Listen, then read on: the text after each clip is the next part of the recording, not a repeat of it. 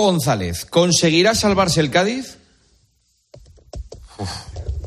Eh, hasta el minuto 90 y no sé qué de hoy, te hubiera dicho que ni de coña. Pero ese gol de Machís ha sido tan bonito y tan significativo que igual Qué hay golazo. milagro. Qué golazo, ¿eh? Impresionante. Es impresionante. Es, es Saca alguna de- frase, Paco, va a contestar esta mejor. Qué madre mía. Gonzalo Miró, ¿por qué al Madrid le modifican el calendario por un concierto de Taylor Swift y al Atleti no para tener más descanso? Pero si todavía no se sabe el calendario de la última Es fake jornada, news hombre. esa noticia. Fake news. ¿Es Bueno, fake news? Re- Relevo ha dicho que la Liga eh, autorizaría el cambio al sábado que lo eh, pide el Madrid, de la última jornada del Real Madrid. En realidad es que la última jornada suele ser toda el sábado. Sí, es Hombre, si verdad. no se juega nada. No, no, no. no. ¿Puedo- Fake news. ¿Puedo contestar, Juanma? Sí. A palabras necias, oídos sordos. A ver, si, a ver si sois capaces todos. Os pido a todos que respondáis con un refrán. Joseba Larrañaga, ¿ves, ¿ves a la Real Sociedad en la final de Copa? Bye. Bye. Bye, bye, bye. Ahí. Vale, pues esto es un refrán en euskera. No, eh, Eh, te lo voy a decir, es que me ha mandado el mensaje. Nos volvemos valientes al hacer actos valientes. Ah, muy bien. Aristóteles. Lama, con un refrán, ¿eh? ¿Ha estado a la altura del recibimiento a Sergio Ramos? Al pan, pan y al vino, vino. Daba Miguel igual la Rico. pregunta, ya tenía pensado. Sí, el no, refrán. tú tenías el refrán desde el primero. Eh, eh, Miguel Rico, el Barça está a ocho puntos del Madrid. ¿Hay liga? Ay, liga. No, no, con un refrán. Hasta el rabo. Sí, hasta el rabo todo es toro. Muy bien, muy bien. No vale copiar, ¿eh? No vale copiar. Bueno, Cañete, me, ha- ¿qué- me han apuntado solo. Eso es verdad. Cañete, ¿qué homenaje le hubieras hecho a Sergio Ramos? Qué difícil el refrán cuad- cuadrarlo aquí. Aquí es... eh, a buen entendedor. Nunca llueve a gusto de todos. Quien a buena rusa revuelto. rima, buena sombra le cobija. Eso es, río revuelto, ganancia de pescadores o tal. Eh, Ciro López, ¿crees que las quejas de Xavi han dado sus frutos con el arbitraje de hoy? Más vale pájaro magno que buitre volando. Vale. Roberto Palomar, del 0 al 10, ¿cómo de cara está la permanencia? Cuando el sabio señala la luna, solo el tonto se fija en el dedo. Eh, ¿Hasta cuándo jugará, Mónica, hasta cuándo jugará Mbappé con Luis Enrique? Al mal tiempo, buena cara. Desde la no cuadrada, tiene la nada cuadrada. que ver hasta ahora ningún refrán con la, con la respuesta. Isaac Fouto. Respuestas todas a Antoñito. Sí, ¿eh? sí, Me da sí. Eh, Isaac Fouto. La Liga modifica el calendario para la última jornada. de- por- ah, coño, es- ah, pensé que era la misma. La Liga modifica el calendario para la última jornada para el Real Madrid. ¿Por qué dan el título por ganado? Dinero llama dinero. Esto sí tiene que ver, ¿no? Sí, tiene que ver. Ah, Hombre, sí, tiene sí, que sí, ver. claro. Muy Vale, redondo, que ver, redondo. Oye, compañeros, eh, no tenéis futuro como refraneros, ¿eh? ya os lo digo yo que... Niño refranero, tonto y majadero. Oye, ya, bien. ya- ya- ¿qué hora llama a, ¿Qué a es? borrajo el próximo día. Es la ¿A 1 y quién 33. madruga? Mira, Dios esta, la Dios la ayuda. ayuda, vámonos. eh, esta te va a gustar a ti, Juanma, que define tu vida. Nunca se llega tan lejos como cuando no sabes hacia dónde te diriges. Joder, tal cual.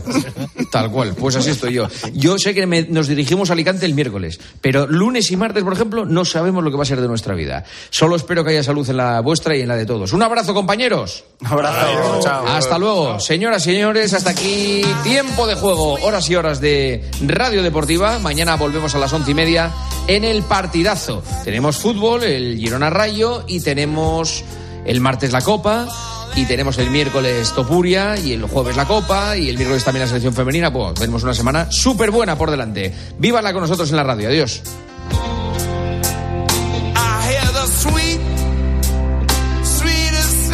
Juanma Castaño. Tiempo de juego. Cope.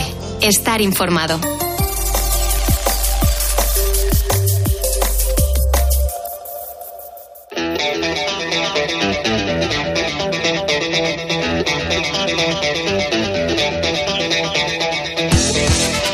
Buenas noches. Bienvenidos. Arranca aquí la noche de Arjona de esta semana, 26 de febrero. 26 de febrero, 3 de marzo, es decir, acaba el primer bitrimestre, no, bimestre del año, empieza el trimestre. de- Vaya lío. Buenas noches, señoras y señores. Os veo con muchas ganitas de cachondeo esta noche. ¿no?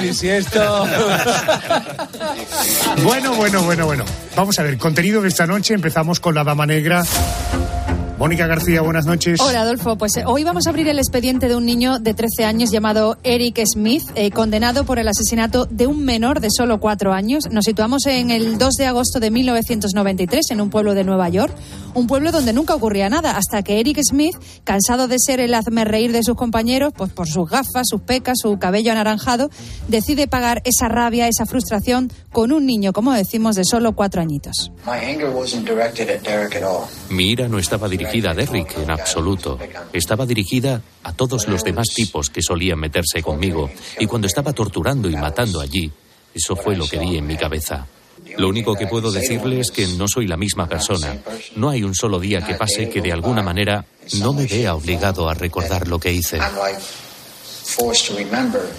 Eric Smith tiene actualmente 44 años. Salió en libertad condicional en 2022 después de 27 años en la cárcel. Después del boletín de las dos, una en Canarias, nuestro especial. Carmen Cerván, muy buenas noches. Hola Adolfo, ¿cómo es la vida de una persona que se apellida Himmler, que fue el número dos de la jerarquía nazi después de Hitler? ¿Cómo fue la vida del hijastro de Goebbels, el único de la familia que sobrevivió? ¿O cómo alguien puede vivir con el lastre del apellido Mengele? Di a luz en Auschwitz y él dio la orden de que me ataran los pechos porque no se me permitía amamantar a mi bebé. Mengele estaba haciendo un estudio científico sobre cuánto tiempo podía resistir sin alimentos una niña recién nacida. Tardó siete días. Esta noche vamos a conocer las historias de los descendientes de los máximos dirigentes nazis. El guati de cuestión del programa, madre mía, qué noche más larguita la de hoy. Querido Pedro González, buenas noches. Hola, Zorfososo.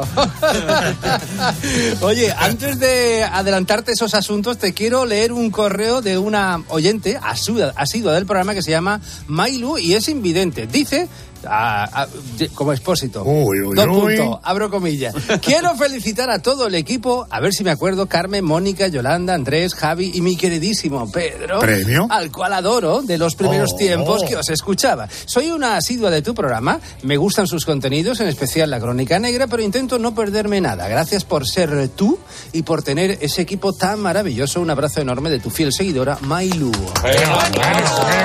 Muy rico.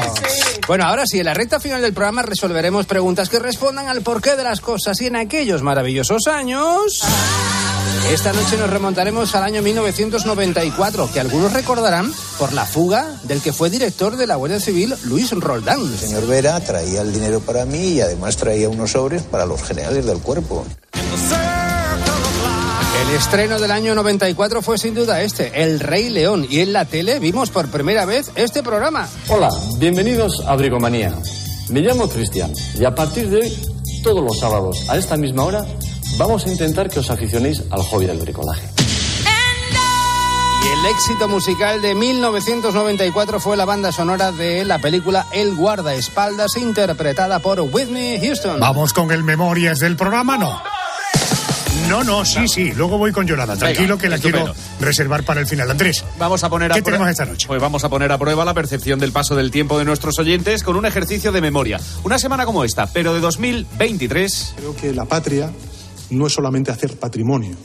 La patria es ser solidario, arrimar el hombro y ayudar sobre todo cuando tu país lo necesite. Bueno, el presidente Pedro Sánchez eh, criticaba públicamente el anuncio hecho por la multinacional española Ferrovial de que se iba a llevar su sede social a Países Bajos, como terminó ocurriendo. Algo que escoció bastante al gobierno y en especial a la por entonces ministra Ione Belarra. Ferrovial, una empresa pirata que se ha llevado solo en esta legislatura mil millones de euros de contratos públicos.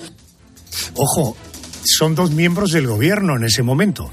En ese momento ella era ministra, el presidente del gobierno, hablando probablemente de una de las empresas de obra pública y de obra civil más importante de nuestro país. Y me atrevería a decir del mundo, Arjona. Alucinante. Eh, la respuesta, ¿dónde? Pues se atendió a Carlos Herrera, el DIRCOM, eh, el director de comunicación de Ferrovial. Lo vamos a escuchar todo en un ratito. ¿Los oyentes tienen la eh, sensación de que el tiempo ha pasado rápido o ha pasado lento? Vamos a ver qué dice Yolanda. Querida Yolanda, muy buenas noches. ¿Para ti el tiempo pasa rápido o pasa lento? Para mí pasa rápido, no, rapidísimo. Ah, tienes buena vida, se nota. buen sueldo, buen marido. Seguro. come bien. Bueno, cuéntanos, ¿qué tenemos esta noche y quién nos visita? Pues nos visita el escritor Javier Sierra, con él vamos a hablar del caso Roswell. El 2 de julio de 1947, un objeto no identificado se estrellaba en un rancho cerca de Roswell, en Nuevo México. Muchos lo recordarán porque desde entonces el interés por la ufología no ha hecho más que crecer y crecer hablan de viajes de alta velocidad o maniobrabilidad inusual de esos objetos que están por debajo de los 100 kilómetros de altura dentro de la atmósfera, no, no en el espacio. No han detectado que sean una amenaza directa, pero sí les preocupa mucho que todos estos casos estén en la inmediación de eh, bases militares. Esta noche Javier Sierra viene a hablarnos de su libro Roswell, Secreto de Estado, que se reedita ahora y donde Sierra desvelará, ojo, algunos misterios que rodean el caso y todavía no se habían resuelto. Eso será a partir de las 3 de la madrugada, pero antes, desde ya, nuestros oyentes pueden contactar con nosotros, pueden hacerlo en las redes sociales, somos La Noche de Arjona y también pueden mandarnos un audio de WhatsApp. ¿eh? El número de teléfono es el 650-564-504. Venga, este es el anticipo del contenido del programa. Vamos al menú.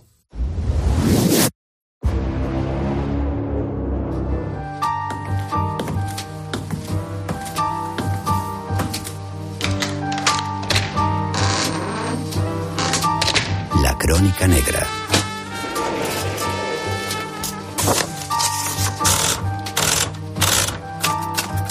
Expediente 01447. Eric Smith, el asesino pelirrojo.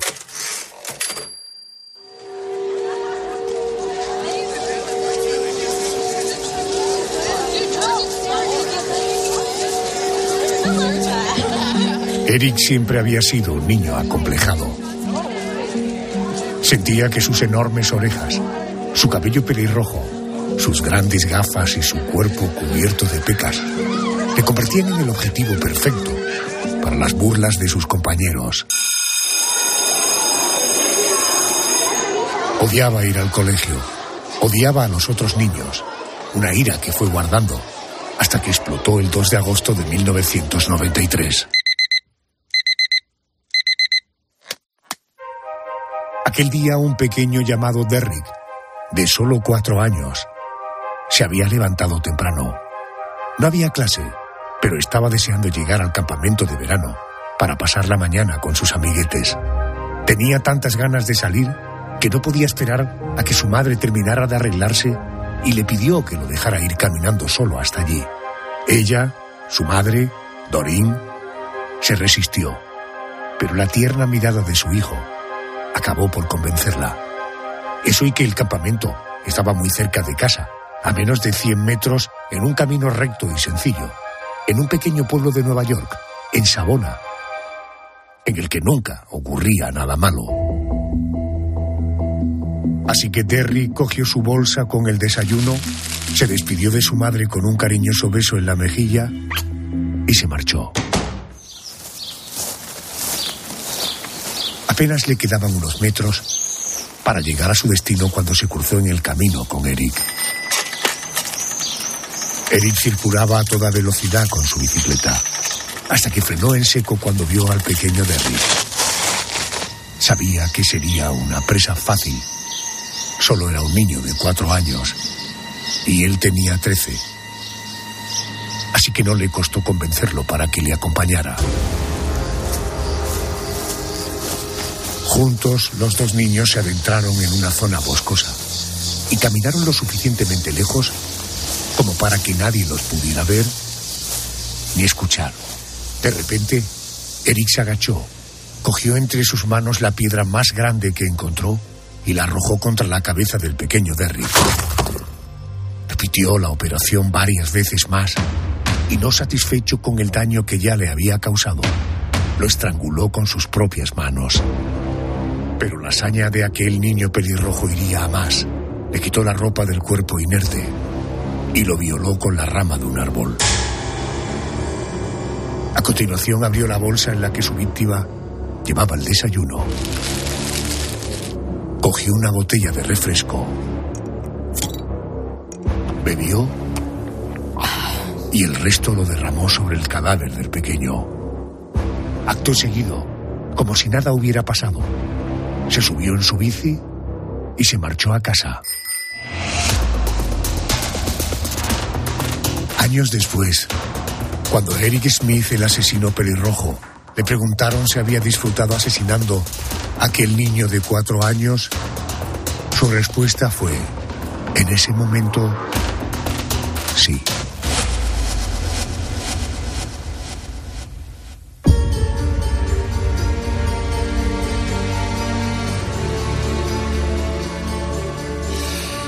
Protagonista de esta crónica negra era un niño inadaptado, para el que ir al cole era un infierno, como él mismo llegó a decir. Quiero hablar con Juan Ramón Pereira. Es experto en criminología, es director de investigación sobre asesinos múltiples. Profesor Pereira, muy buenas noches. Buenas noches, ¿qué tal? ¿Cómo estáis? ¿Y qué, qué pasó el 2 de agosto de 1993? ¿Por qué Eric estaba tan, tan contrariado? ¿Cómo, ¿Cómo descargó su ira contra un niño más pequeño, bastante más pequeño que él? Hay distin- distintas hipótesis en torno a el por qué un niño asesina a otro.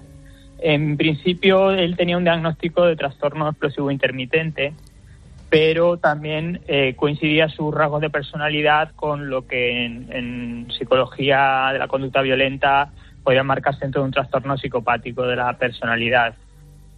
Entonces, eh, realmente lo que lo que creemos lo que creemos es que eh, él eh, fue víctima de, de acoso y en un momento de falta de, de autocontrol tuvo una explosión de ira y la enfocó en el niño. Esa es la hipótesis principal. Sin embargo, eh, yo analizando el caso y viendo los distintos documentos, eh, considero que hay distintos indicios que podrían indicar una psicopatía larvada y un sadismo larvado propio de, de un psicópata asesino serial. Eh, eh, Juan Ramón, la investigación de la policía comenzó tomando declaración a todas las personas que habían visto aquel día al pequeño Derrick, a Robbie, y una de esas personas era precisamente Eri Smith, el pelirrojo.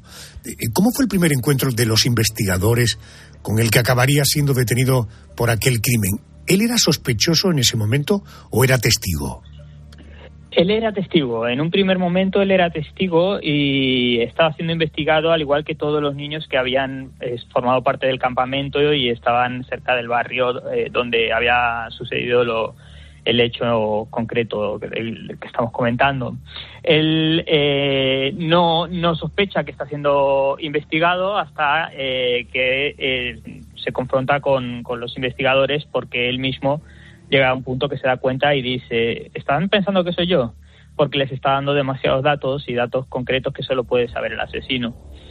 Entonces él eh, se acerca, que, es otro de los datos que me, dan a entender que podría ser un sujeto con características psicopáticas y narcisistas, el hecho de que busca cierto protagonismo, busca dar datos, eh, informar. No hay un, en un intermitente, en rigor, debería haber, después del crimen, un sentimiento de culpa, un sentimiento de, remordimiento automático o, o a la hora de, de haber hecho el acto. En este caso, después del asesinato, observamos una conducta en la que el sujeto como que disfruta indicando dónde está el cadáver o qué es lo que ha ocurrido. De hecho, hay cierto abuso sexual en la víctima. Son, son rasgos típicos más de un sujeto con rasgos psicopáticos que de una persona con que sufre acoso escolar y, y explota en, en un acto homicida, como Mm. podría ser Columbine. Eh, La policía le tendió una trampa psicológica en la que Eric no deja de ser un niño de 13 años. Cayó completamente. En ese interrogatorio, después de haber visitado la escena del crimen, acompañó a la policía. Eh, Durante un descanso le llevaron un vaso con una bebida. Esta bebida de la que hablábamos antes, Kool-Aid, ¿no? Eh, que tiró al suelo igual que había hecho en el bosque. Eric fue detenido, juzgado por aquel crimen. Eh, ¿Cuál fue el argumento de la defensa y cuál fue la condena? Básicamente la defensa se basó en el- un pasado de eh, acoso y abusos por, al menor, a Eric, es decir, una, un pasado de, de abuso sistemático por parte del padrastro y por parte de, de otros niños. Y se argumentaron que eh, tenía este diagnóstico de trastorno expresivo intermitente como, como defensa. Sin embargo, al final fue condenado a una cadena perpetua, pero como era menor de 13 años, lo, lo pasaron a, a una cadena perpetua con posibilidad de libertad condicional a los nueve años. Oiga, aunque me ha dicho al principio, profesor, eh, claramente el por qué mata a este niño pequeño fue más un impulso, en fin, un- finalmente desde el punto de vista jurídico, ¿se supo por qué Eric mató al pequeño Derrick? ¿Hubo algún móvil? El, el móvil que quedó instaurado después del juicio fue el hecho eh, que, que propuso la defensa de un pasado eh, de abusos y de acoso por parte de iguales, tanto de iguales como intrafamiliar. Ese es el argumento que más o menos se sostiene de este crimen. Sin embargo, eh, si lo analizamos de un punto de vista más especializado, vemos que hay rasgos que no cuadran con ese tipo de perfil de chico que ante el acoso y ante el abuso reacciona asesinando. Como por ejemplo el hecho de que eh, Smith eh, mata a un animal, mata a un gato antes de, experimentar con una persona, que eso es típico de, los asesinos eh, múltiples o en serie. Eh, es una persona que hace un movimiento sádico con el cadáver, eh, tiene sangre fría, es suficiente como para coger el sándwich del chico y poner, metérselo en la boca. Es decir, esos rasgos nos, no, no responden tanto a una persona víctima de acoso, donde hay un, arranque de furia, donde la amígdala se, se posesiona del individuo y entonces eh, esta persona se comete un crimen con cierta distancia emocional, como puede ser los tiroteos de Columbine, eh, con armas de fuego, sino que utiliza piedras, utiliza estrangulamiento, es decir, todo encaja más en un perfil más, más psicopático, más sádico. Señor Pereira, gracias por atenderme a estas horas. Muy amable. Muchas gracias. Nada, gracias a ustedes como siempre. Gracias. Eric Smith, un niño que siempre había sido objeto de las burlas de sus compañeros de cole, sufrió lo que hoy todos conocemos como bullying.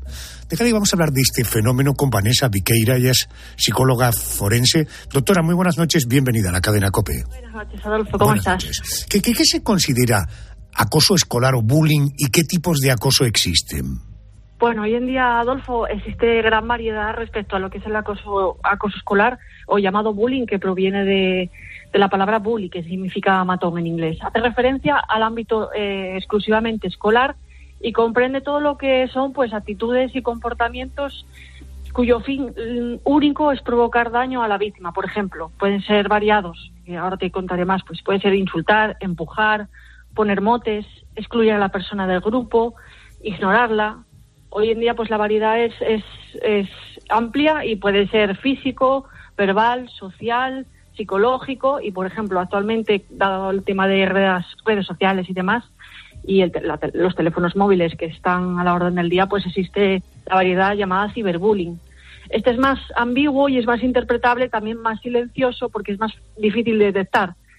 Es más anónimo y bueno, si, si no se tiene a la persona delante, pues también es más difícil identificarlo. Por ejemplo, pues mensajes amenazantes, suplantación de identidad, publicación de datos personales, de imágenes, todo este tipo de, de cuestiones. Oye, Vanessa, en este mundo de lo políticamente correcto, el hecho de poner un mote a un compañero o dar un empujón, eso te convierte ya en un acosador. No, eh, el, el hecho de que, se, de que lo convirtamos en bullying, lo poda- podamos decir que es bullying, es cuando se es, son actitudes y comportamientos que son repetitivas en el tiempo Correcto. y donde hay un desequilibrio de, po- de poder claro. Eh, que puntualmente eh, mm, es algo, tri- tristemente hay que decirlo, eh, habitual, suele pasar.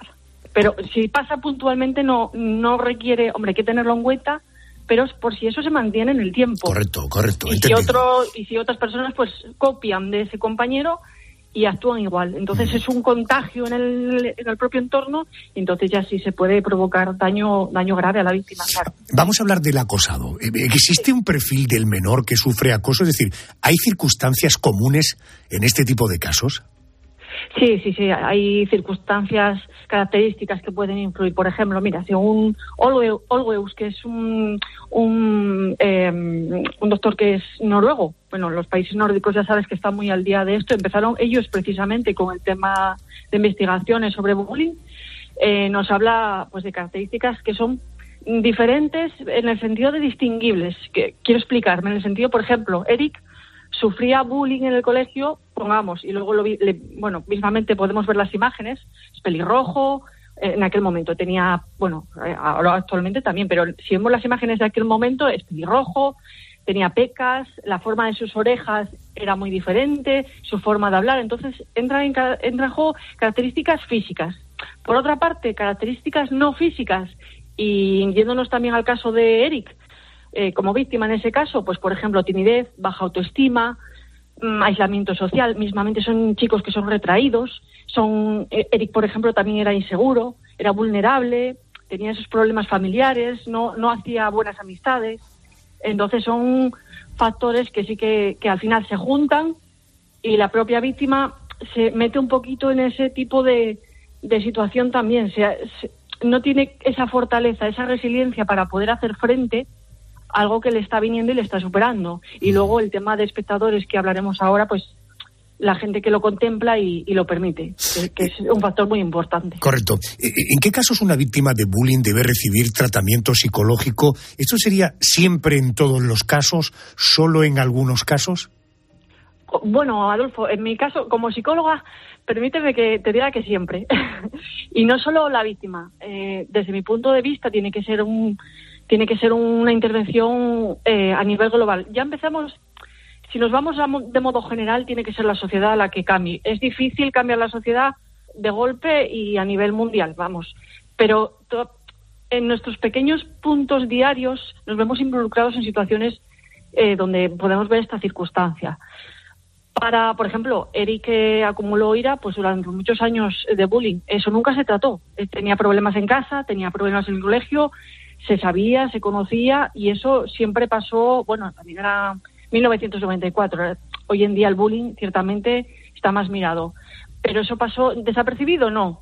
Pero fue tratado tampoco. Entonces, para que estas situaciones no tengan cabida, lo primero es prevenir. ¿Cómo? Pues, por ejemplo, te digo, así a modo general, pues promoviendo un uso saludable de la tecnología, que está muy al día, involucrando a familias en charlas educativas, impartiendo talleres con los padres, aunque no sean partes implicadas en bullying, sí que en algún momento del proceso educativo de sus hijos o de compañeros que puedan prese- presenciar ese tipo de cuestiones, pues que sepan cómo intervenir y que eduquen a sus hijos para que no callen, que esa ley del silencio se rompa, porque a veces, a veces y casi siempre es lo que mantiene el bullying, la ley del silencio. Uno no, uno no, uno lo hace, pero los demás lo ven y callan por miedo a, a ser víctima, por miedo a ser un chivato, por miedo a destapar, entonces luego viene la, la culpa de no di- lo estaba viendo pero no dije nada, ya, ya, pero ya, ya, es tarde. Eh, Va- Vanessa, con mucha brevedad, ¿una persona que en la infancia sufriera bullying eh, tendrá secuelas en la edad adulta? E inevitablemente sí, pero si en- vámonos al caso de Eric. Eric no tuvo tratamiento. Mm, Pasó todo ese año, casi 30 años ahí en, en, en cárcel. Eh, bueno, no, no sé exactamente si recibiría tratamiento psicológico o no. Eh, hoy en día sabemos que está, que está en, en libertad y que no ha pasado nada más. Bueno, eh, si una persona que sufre bullying, ya brevemente, Adolfo, recibe apoyo y ayuda adecuada y suficiente en, en un momento determinado, aunque ya esté un poco avanzado, lo recibe tanto por parte también de su familia, de sus allegados, y se ve reforzado, no tiene por qué dejar secuelas. Obviamente está la palabra resiliencia que las personas cuando sufren problemas duros en la vida, a veces sacan, sacan de ahí esa fortaleza para, para, para crear aprendizaje y volverse más, más fuertes en el futuro. Entonces requiere mucho trabajo, pero requiere apoyo y ayuda también de la familia, de, de los amigos, de, de muchos ámbitos. Vanessa, gracias por atenderme una noche más. Muy amable. Nada, gracias. muchas gracias a ti, Adolfo. Gracias, gracias. My anger wasn't directed at Derek at all. Mi ira no estaba dirigida a Derrick en absoluto. Estaba dirigida a todos los demás tipos que solían meterse conmigo. Y cuando estaba torturando y matando allí, eso fue lo que vi en mi cabeza. Lo único que puedo decirle es que no soy la misma persona. No hay un solo día que pase que de alguna manera no me vea obligado a recordar lo que hice.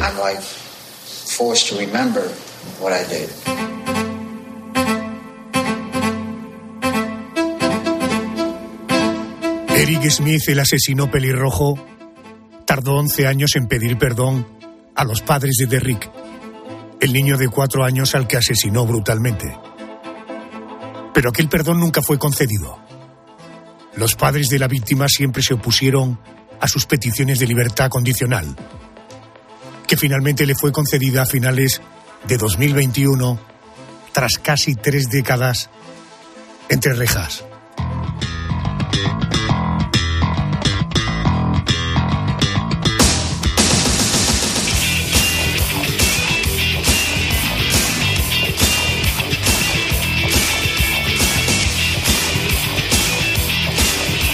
Ha sido el expediente de la crónica negra de esta noche. Vamos al boletín de las dos, una en Canarias Luego nos espera nuestro especial.